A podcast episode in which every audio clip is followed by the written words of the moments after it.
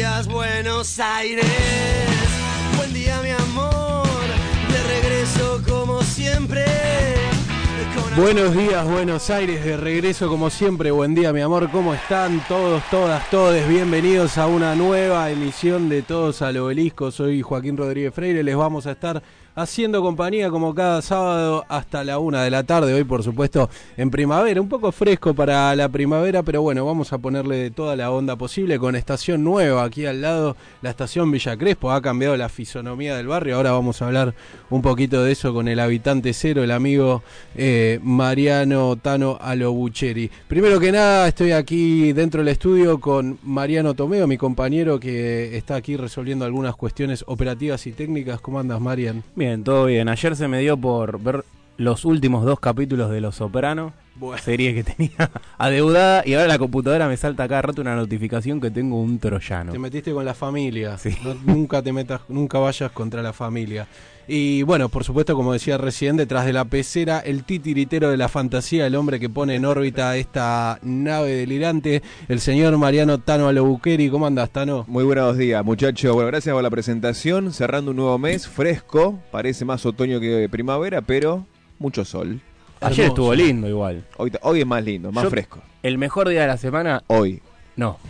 El miércoles. El miércoles estuvo precioso el miércoles. ¿Cómo se acuerda? ¿Qué, qué sé yo? No, porque tuve una, tuve una salida con el colegio secundario a un predio en Ciudad Evita, que estuvimos toda la mañana y toda la tarde. Ah, mira. y estuvo espectacular. El primer día de primavera, por suerte, estuvimos So- afuera. sos hombre de campamentos, ¿no?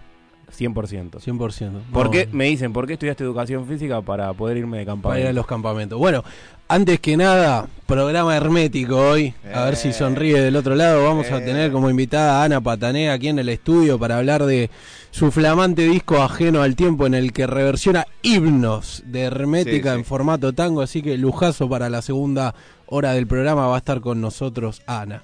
Eso por un lado. Semana movida. No hay semana que no sea movida en estos meses, ¿no? No, ni, pero ni a palos. Tenemos de todo, hay rutilante información.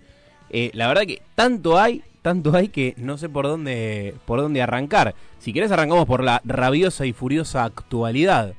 En estos momentos eh, se está llevando a cabo desde la iglesia de San Cayetano, en el barrio coqueto y querido de Liniers, Coqueto. coqueto las mil casitas. Rápida la aclaración, ¿no? Te escuchaste, te escuchaste. que bien, ahí en la, cerca de la, de la estación, en la iglesia de San Cayetano, parte rumbo a Luján la peregrinación. Y se han encontrado infinidad de, de carteles, como algunos que dicen no a la venta de órganos, eh, otros que dicen mi ley no ama a Maradona, el pueblo ama a Maradona, mi ley no ama al Papa Francisco, el pueblo ama al Papa Francisco. Hermoso, muy lindo. Todos desde la salida, esto arranca por Rivadavia, ¿no? La, la peregrinación y en varios lugares están esos pasacalles. Eh, sí, ¿cuántas personas habrá cumpliendo cosas que quedaron pendientes de diciembre del 2022 en Medio Oriente, ¿no es cierto? Así es. Más sí. de uno. No sé qué hacemos acá, de hecho. Pero bueno, nada. Encima es una semana esta religiosa en el cual abrimos con el Día del Perdón y cerramos con la peregrinación a Luján. Así que espero que, como vos decís, ¿no? Mucha gente de diferentes religiones eh, ha estado cumpliendo promesas o pidiendo perdón. Full metafísica, ¿no? Full metafísica esta semana. Bueno, esperemos que sirva para inclinar un poco la balanza. eh, sobre todo en lo que pase mañana, ¿no? Que está el debate presidencial y bueno, vamos a ver a los candidatos. Vamos a enterarnos si Javier Milei está efectivamente vivo o no. Sí, vivo está, lo que dicen es que está con un brote, con un Místico. ataque sí, de pánico. Es su, es su Edu Vilches. Le mando un abrazo a Edu también, que no sabemos si, si está vivo. Eh, pero bueno, a la expectativa, para mí es todo chamullo eso, ¿viste? Para mí es una estrategia para que mañana salga como que todos esperen que tenga un colapso en vivo y el chabón esté moderado. Yo y- creo que la estrategia es decir que es una estrategia. Bueno, está porque- cada vez más difícil. es un inception de estrategia. Sí, sí, sí, sí, sí. sí una que realmente tuvo, un brote y entonces están diciendo que en realidad es una estrategia lo de que dicen que tiene un brote. Le- Leí una nota el otro día que lo estaban, bueno, se sabe que a Patricia la están preparando en un lugar específico, que con gente que la rodea, no sé si estaba la espina, creo, como que interpretan a los otros candidatos. Laura Alonso es Miriam Bregman, eso me causó mucha gracia. Eh, sí, expert obviamente es eh, Milei. Bueno, está bien, Eh, pero todo lo contrario, ¿no? Por el- la cuestión de pelo, ¿no? Quiero decir, eh, Sí, sí, sí, sí. podría haber puesto otro. Eh, sí que, gracias, leí que decía que, mm, que su principal temor de Javier Milei, Miriam Breckman. ¿En Porque sabe que le va a ir a la, a la casa, sí. Lo, lo va a ir a buscar, como que... También pelea como ese voto desencantado, me parece a mí, ¿no? Entonces, yo si fuera Breckman lo iría a buscar a Massa un poco, porque, Mm. y porque le puede disputar ese voto. Y también le- la va a ir- lo va a ir a buscar a Milei, ¿no? El voto antisistema. ¿Cuál es la, la táctica? ¿Hacerle la psicológica a Milei? No sé, no es sé. decir, sacarlo como para que exponga su enojo, Puede ser. su verborragia. ¿Viste la de Marra ayer? Que me causó mucha gracia. Yo la compartí en ¿Cuál mi Instagram. La del chino Navarro, ¿no la viste? No. Que le dice, yo, malo o bien, dice Navarro, he hecho varias cosas. Navarro, dirigente de Levita, funcionario del gobierno, dice, malo o bien, he hecho cosas. ¿Vos qué hiciste? No administraste en un kiosco. Eh, tenés la empresa de papá, le dice. Y le dice, para, vos me estás ofendiendo, no sé. Dice, porque no hablas de mi madre. Y le dice, ¿qué tiene que ver tu madre? Que también es mi madre socia también. O sea, él quería que Ah. al padre y a la madre, ¿viste? Dice, eso es un machirulo, le decía. El concepto no lo discutía. Y bueno, que puede ser accionista. El concepto no lo discutía. No decía no viví de la empresa, pero él decía soy nene de papá, pero también de mamá. sí, se mandó, tuvo una metralla esta Está semana. bien la semana, porque la semana arrancó diciendo soy nene de mamá y la semana cerró acusándolo soy nene de papá. También. Pero no se olviden, dijo, soy nene de mamá De también. los dos juntos. Sí, es espectacular. Es espectacular. ¿Cómo lo ves a Marra? ¿Bien? No, Colapsada. psicológicamente, como dijo acá Maslatón, no está Mm. bien. No está bien psicológico. Igual Maslatón se... Está mal psicológicamente. No está en un buen momento Maslatón. Le No. veo desinflándose. Sí, el sí. personaje como que ha decaído. Es como el niño yo no fui, ¿no? Lo llevamos hasta acá y ahora le, nos queremos lavar las manos, todo, pero, pero bueno. Este, Recién eh, comentaba, ¿no? El, el- el Día del Perdón en la colectividad judía. Y el que tiene que pedir perdón es Martín Kraus. Sí, ¿no? Parece que otra otra eminencia de, del equipo de Javier Milei. Sí, para los que no sepan, bueno, eh, es el que está señalado como posible ministro de Educación y tuvo algunos dichos filonazis. Secretario, ah, secretario, verdad, perdón. porque no va a existir el ministerio. ¿No viste video fuera? Claro. Secretario de Educación, que tuvo dichos filonazis en un panel de la Universidad de Itela, que dijo, y voy a citar textualmente, imagínense, por favor, esto no me lo saquen de contexto, lo dijo Martín Kraus, ¿ok? Comillas. Comillas, abro comillas. Imagínense si la Gestapo hubiera sido argentina. ¿No hubiera sido mucho mejor? En vez de matar 6 millones de judíos, seguramente eran muchos menos porque hubiera habido coimas, ineficiencias de todo tipo si hubieran quedado dormidos. Pero eran alemanes. Fin de la cita, como decía Rajoy, ¿te Fin acordás? de la cita, sí. Eh, bueno, un poco fuerte, ¿no? Además, Ge- Gestapo a mí no, no me. No, no hice el link enseguida con la Alemania nazi, sino con el escándalo de la Gestapo antisindical de, del gobierno de Vidal, ¿te acordás? sí, sí. Decía había que crear una Gestapo para acabar con los gremios. Eh, pero bueno, espectacular. Eh, la verdad que en su cabeza quizás sonó bien, ¿viste? El chabón dice, no, con sí. la rompo toda. Hay mil maneras también de decir esta aberración que dijo, ¿no? Como sintetizarlo más, ese, la verdad que en Argentina no se puede ni matar judíos ni eso hacemos bien. A, mí- a mí me... Esto sí, sí. Es como ese nivel... es pasarlo por el tamiz eso y blanquearlo un poco. Me, me llama la atención que ¿no? Cuando Milei ofende a las grandes eh, agrupaciones eh, de la colectividad judía, ¿no? Por ejemplo, cuando hace la DAIA repudió estos dichos.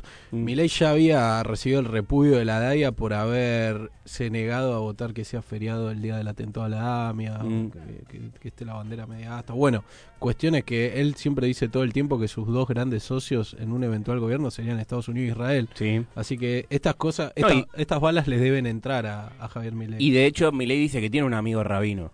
Sí, ¿Viste? Como, tengo un amigo judío, que tiene un amigo rabino y que quiere convertirse incluso. sí, que es medio un mentor del que lo ayuda para, para, para reflexionar y bueno, lo guía filosóficamente y, y espiritualmente. Pero bueno, este, qué sé yo. Tuvimos, quiero hacer un paréntesis y hablar de la semana futbolera, ¿te parece bien? Sí, Tuvimos, sí, sí. tuvimos Boca, Palmeira, partido. ¿Estás contento? Estoy contento por el desempeño del equipo. Imagínate un equipo que viene de empatar con Lanús, de perder con Defensa y Justicia. Uno esperaría. eh, nada, me, me gusta ver un Boca seteado en modo Copa. Es como que en el contexto te lo agranda más eso. Jugó bien, dominó a un equipo que es muy difícil, que participó de las creo que de las últimas seis Libertadores entiendo que participó cuatro semifinales y dos las ganó consecutivamente. Eh, lo cual es un mérito total. Un equipo que lo tengo bastante visto, no es avasallante como podría haber sido el Flamengo hace dos años, pero es un equipo muy ordenado, práctico, compacto, te hace un gol y te gana, te hace un gol y se lo empatás y te hace el segundo gol, como que siempre eh, se adapta, dice, te meto el segundo y ya está, con esto estamos, no hace falta más. Para mí esto fue un muy buen partido de, de Boca, ¿eh? No Un esperaba que fuera tan bueno. de No, hecho. yo menos después de ver la formación. El doble 9 no me gusta, creo que son cosas a corregir, pero me gustó ver Estuvo- un Boca seteado en modo copa. Y estuvo muy cerca, muy Mm. cerca de, del gol Fabra, el cabezazo. Quiero ganar la copa sin ganar partidos. Ya Sabes que- que es el eso- sueño de Boca, de toda 0 a 0 todos los partidos, acá, allá, penales, todo, y ganar la copa y, y que sea el único equipo que no gana un partido en fase de eliminación, boludo. Y sería muy gracioso, la Sería verdad. hacer historia totalmente. Mm. Además vi la otra serie que es Inter Fluminense 2 a 2-2. 2, partidazo, porque Fluminense se quedó con uno menos en el primer tiempo y el Inter, bueno, qué sé yo. Yo desde que vi Siempre. desde que vi Fluminense, muy bostero este programa. De- banco, banco. Desde que vi Fluminense con River, que le pegó un paseo 5 pero a 1, absoluto, sí. ese 5 a 1 es como que pensé que era un equipo invencible. Después tuvo sus traspiés durante la Mi- Copa, pero Mismo River le ganó Eh. en la cancha de River, Mm. le ganó muy bien. Eh, el otro día Felipe Melo que pierde una pelota en el área chica y bueno, Ener Valencia que en vez de romper el arco quiere dar un pase atrás. Tiene Fluminense, lo veo más equipo que al Inter. El Inter es como que tiene momentos, pero Fluminense me parece el mejor equipo. Y tiene a favor, que lo tiene cualquiera de los dos, pero el Fluminense definiría absolutamente local porque sería en el Maracaná y el Flu es de Río de Janeiro, lo cual sería bastante malo. Pero bueno, qué sé yo, vamos paso a paso. eh, sí, eso en una, en una hipotética final te complica un- lo complica un poco a Boca. Eh, en una hipotética final, ¿no? Que digo, es ir a Sí, Brasil sí. contra un equipo brasileño. a Río de Janeiro contra un equipo de, De Río. de Río. Y vos tenías el dato como San Lorencista del último técnico que le ganó a, a Palmeiras en Argentina, El último técnico, que le ganó a Palmeiras en Argentina, en Argentina. Porque No. Defensa y Justicia le ganó una sudamericana, pero fue en Brasil. El último técnico que le ganó a Palmeiras en Argentina fue Almirón con San Lorenzo, que le ganó 1 a 0. un capo el mister. Y bueno, hombre copero, ¿qué va a hacer? Sí, sí, sí. Tuvimos a Messi perdiendo una final sin jugarla, sentado en el banquillo de los relevos ante el Houston Dynamo, 2 Mm. a 1 cayó el Inter Miami. Empezamos a despedirnos un poco de Messi, ¿no? Estamos contemplando un poco esa... Ese, ¿Es como el Sevilla de Maradona esto? y puede ser, pero después se eh, volvió Diego acá. y sí. O podría ser, sí, el, el- o, esto, o el Paris Saint Germain fue el Sevilla de Maradona. Y este es el Boca de... El Boca de- eh, falta el Newell's, te falta un Newell's Ah, en el sí. medio. Por ahí este es el Newell's. Mm. Igual ya ganó más que Diego Newell. Diego fueron siete partidos. Hizo un gol en su debut, creo que contra el Emelec. Y después ya no, no, no tuvo mayor repercusión ese paso. Pero bueno, así la semana futbolística. Hoy ustedes, clásico. A las 4 de la Semana de sí. clásico. Eh, Mañana Boca River. Mañana Boca River. Voy a jugar yo, boludo. Lo llamé al mirón y le dije, Jorge, poneme que no hay que arriesgar nada. A la tarde hoy eh, Racing Independiente. a las 7. A las 7. Cuatro y media, el clásico de Rosario. Sí. Qué termo. Bueno, el lunes estuve viendo Luis Almirante Brown, llegué a Mendoza, me fui a ver al Albo contra Almirante, partidazo de la B de los 90. eh, una gran canción que pasó con el micro de, Almirante en Floresta se quemó, canta la gente de Olboy, bien de los 90, ¿viste? Eh, 2 a 1, ganó el Albo, bajó al puntero del campeonato. Bueno, y esas son noticias deportivas. Creo que no, no mucho más. Va, fu- puro fútbol, ¿no? Sí, no hay deporte, es fútbol. Es fútbol. A mí me gusta el fútbol, no el deporte. Para los amigos del tirabomba, como dijo una vez Marian, Mm. que ya no, ya no los tenemos más adelante. ¿Qué más tenés? Bueno, eh, tuvimos marcha el día jueves, ¿no? El 28 de septiembre. Marcha para ponerle un freno a Milei en las calles. Una marcha integrada por mujeres. Y entiendo que disidencias, ¿no? También. Pasó, yo Pasó desapercibida. quizás no estuve muy conectado, ¿no? Me pasó medio, fue el día de ganancias. Mm. Eh, sí, fue el día de ganancias, ¿no? El Sí, jueves, sí. fue el día del partido de Boca. Mm. Pasó medio... Esperaba mayor... Sí, yo la verdad que, bueno, tuvo ¿no? ciertas repercusiones y demás, pero la verdad que yo estuve justo todo ese día eh, como de un lado para otro y, y no me, y no pasando por el centro, entonces Estuviste en otra. Sí, estuve absolutamente en otra, pero bueno, entiendo que tuvo sus, sus repercusiones y, y demás. Bueno, y ayer movilización de la CGT para hacer También. la modificación al impuesto a las ganancias con Sergio Massa como único orador. Va, de la CGT, de las dos CTA, del gremialismo pesado en su conjunto del Congreso de la Nación, después de que el Senado aprobara la modificación a las ganancias. Mm. Se aprobó además la creación de cinco nuevas universidades, entre ellas la Universidad del Las Pilar madres, y la de las Madres de Plaza de Mayo, que ya existe, pero es como la institución. la oficialización, sí. Sí, sí, así que nada, realmente actividad en el Senado Sí. después de mucho tiempo, la vuelta de Cristina. Hablando de movilizaciones también, una de las movilizaciones, viste, que tuvo repercusión también eh, el sábado pasado. Nosotros, bueno, después del programa, una movilización del Partido Libertario de Corrientes. No, con- ¿No te enteraste? no. Convo- Ah, sí, convocaron sí, una marcha en apoyo al candidato, que era el que estaba ahí, que fue, creo que la imagen famosa en la que recibe el bastón presidencial y tiene el ataque de pánico Milei. Cuando lo levanta. y- cuando lo levanta y demás, que dicen que después de ahí quedó medio tocado. Pero los carteles que convocaban esa marcha invitaban a los asistentes a llevar su motosierra o su machete. Ay, Dios santo. Claro, Esto, encima en, la guerra de secesión. En Corrientes, que es Sí. como... Sí, digo, que no es capital federal, que la gente anda con machete en el bolsillo, ¿no? Corrientes. Esto ni, ni la guerra de secesión se animó tanto, ¿eh? Tremendo, ¿no?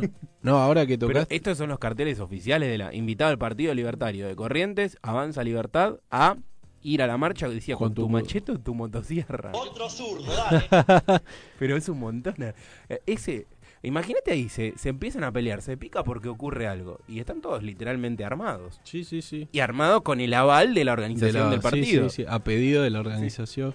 Bueno, hago un paréntesis. Viste que está la tensión con Paraguay por Yacyretá, la hidrovía. Sí.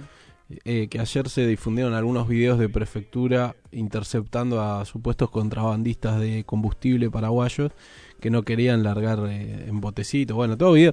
No es que eh, son videos que, que- que nacen ahora, son videos que existen todo el tiempo, pero ahora cobran como más relevancia porque sí. y le están y le piden que, que, que pongan su actitud. Bueno, le llegan a, le disparan a uno un, bali- un balinazo en el brazo porque no le pedían que, que levante las manos, qué sé yo, el tipo no, no hacía caso, pero bueno, se picó un poco el tema Paraguay, se llegó a una suerte de acuerdo por Yacyretá, le vende, o sea, la energía que, que, se produce en Yacyretá entiendo que es de Paraguay, pero hay un convenio mediante el cual le vende un porcentaje a la Argentina y había dejado de venderlo, ahora llegaron a un acuerdo y le vuelve a vender ese porcentaje de energía a la Argentina. Pero esa represa no además no fue construida en conjunto entre los dos Es países. binacional, pero Mm. entiendo que no sé cuál es el acuerdo. Creo que tiene un director de cada país y Mm. acuerda y bla, bla, bla.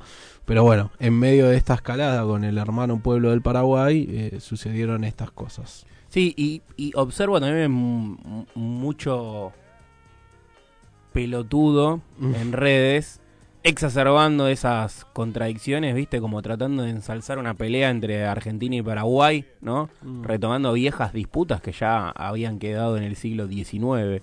Sí, además Eh, un, un gobierno de Paraguay que está entrando, me parece que están pijeando un Eh. poco. El, el nuevo gobierno de Paraguay que está como... No, no nos olvidemos que debajo de Argentina y de Paraguay está el acuífero guaraní, por ejemplo, más allá de la hidrovía, ¿no? Digo, que no sean estas eh, incitaciones a la violencia entre dos naciones hermanas, alguna cuestión de mejor divididos Con que unidos para saquear actores. mejor. Bueno, pero creo que es eso, ¿no? Cambio de gobierno en Paraguay. Siempre el- la amenaza externa es como una forma de legitimar un gobierno puertas adentro, como un, un motivo de unidad nacional. Entonces me parece que hay algo de eso también, ¿no? De, de picar un poco con eso. Desde acá abrazamos siempre con amor a los hermanos paraguayos, a Augusto Roabastos, a José Luis Félix Chilaver en la cancha, no en sus dichos. Al Mariscal Francia, a Solano Ah. López. Como, bueno, un nombre que hoy va a sonar bastante acá, el de Ricardo Iorio, que te acordás una entrevista con Beto Casella que decía, los hermanos paraguayos, y es un pueblo bravo. Sí. Así que con, con mucho amor, no así algunos dirigentes serviles y entrevistas a los intereses foráneos. Por ejemplo, Domínguez de la Conmebol. Lo primero que se me vino a la mente, perdón. Modo Pero- copa, modo copa, ¿qué va a ser? Bueno. Bueno, ¿tenemos algo más? Eh, no, si querés, en términos de. Hablamos de agua, hubo in- una inundación en Grecia, muy grande la inundación que obviamente dejó los pastos bajo agua y un rebaño de ovejas se comió aproximadamente 100 kilos de cannabis en una plantación de Amiros en Grecia. Dijo uno de los damnificados, uno de los pastores, las, las ovejas estaban como locas. Mirá Fue lo que dijo. Che, ¿y esa oveja alguna viajó en el Sarmiento? Porque estoy viendo acá. Te- Ta- también tenemos eso, ¿no? Que, que hubo malestar en el tren Sarmiento, ¿no? generó malestar en los pasajeros, dice el, el apunte. Porque una persona se prendió un cigarrillo de marihuana de porro. Lo que pasa que está bien, digo, es, a ver, en los trenes y en los colectivos es algo que abunda. Lo que pasa es que no a las siete y media de la mañana, en hora pico, con el tren lleno No, de la gente que va a laburar. amigo. Claro, no hinché las pelotas. Fue lo que, lo que ocurrió ahí. Me molesta el, den- el denso ese, viste, el que. Porque todos fuimos ese, que viene de, de una fiesta de egresados a la madrugada y, y venís jede y ves la gente que va a laburar. Y ahora pienso y digo, qué boludo, pobre gente, viste. En el 87, cruzando el General Paz a las 7 de la mañana. Así, flaco, déjame tranquilo, viste. Pero bueno, nada, activaste una zona de- emotiva de mi memoria. Bueno, si querés algunas efemérides del día de la fecha, desde el 2017 se celebra el Día Internacional de la Traducción en recuerdo de la fecha de la muerte de Geno- Geno- Jerónimo, uy Dios, no me arranco ahí, de Jerónimo de Estridón, traductor de la Biblia del griego, viste que recién hablamos de, de Grecia, y el hebreo al latín. Además es santo patrono de los traductores. No sabía que los traductores tenían un Tenían santo un patrono. patrono. ¿Conocés algún traductor para saludarlo? Bueno, Mm, no. un saludo a todos los traductores y traductoras. Después, año 2020, a los 88 años, nos dejó Joaquín Salvador Lava- Lavado, que es Also known as Kino. Quino, exactamente. Padre de Mafalda, por supuesto, y de Manolito Marra. Manolito Marra, que ahora vamos a hablar después. Y cumpliría 99 años hoy un escritor, un también periodista, el señor Truman Capote. Bueno, de, 100 años el año que viene, mirá. vos. 100 años el año que viene. De Manolito Marra, este, varias cosas, ¿no? Ocurrieron esta semana, desde que dijo que ofendían, Paca Paca lo ofendía, porque él se sentía español y que bajaba línea ideológica, dijo de la madre. Después cerró la semana, como bien decíamos, hablando de la eh, acusación hacia sus padres. Tuvo, tuvo en una semana intensa Manolito Marra, ¿no? Sí, sí, sí. Sí, mucha exposición, demasiada tal vez para... Además lo carpetearon, viste, que le sacaron tweets viejos, que se Sí, quejaba de... después borraron muchos tweets, no Sí, sé si que borró, las lo borró, publicaciones- pero hay captura. Si hay Sí. foto y video, decíamos. Salió un rumor también De de, que- Marra Poppins. De que se cayó, de, se tiró. Se tiró Sí. de... Sí, sí. Y un video en el que dice que hay que vivir a tu familia. Sí, sí. Bueno, Sí. tuvo un carpetazo importante. Eh, nosotros decimos, Manolito Marra, que no pase un día sin que nos des tu opinión de mierda.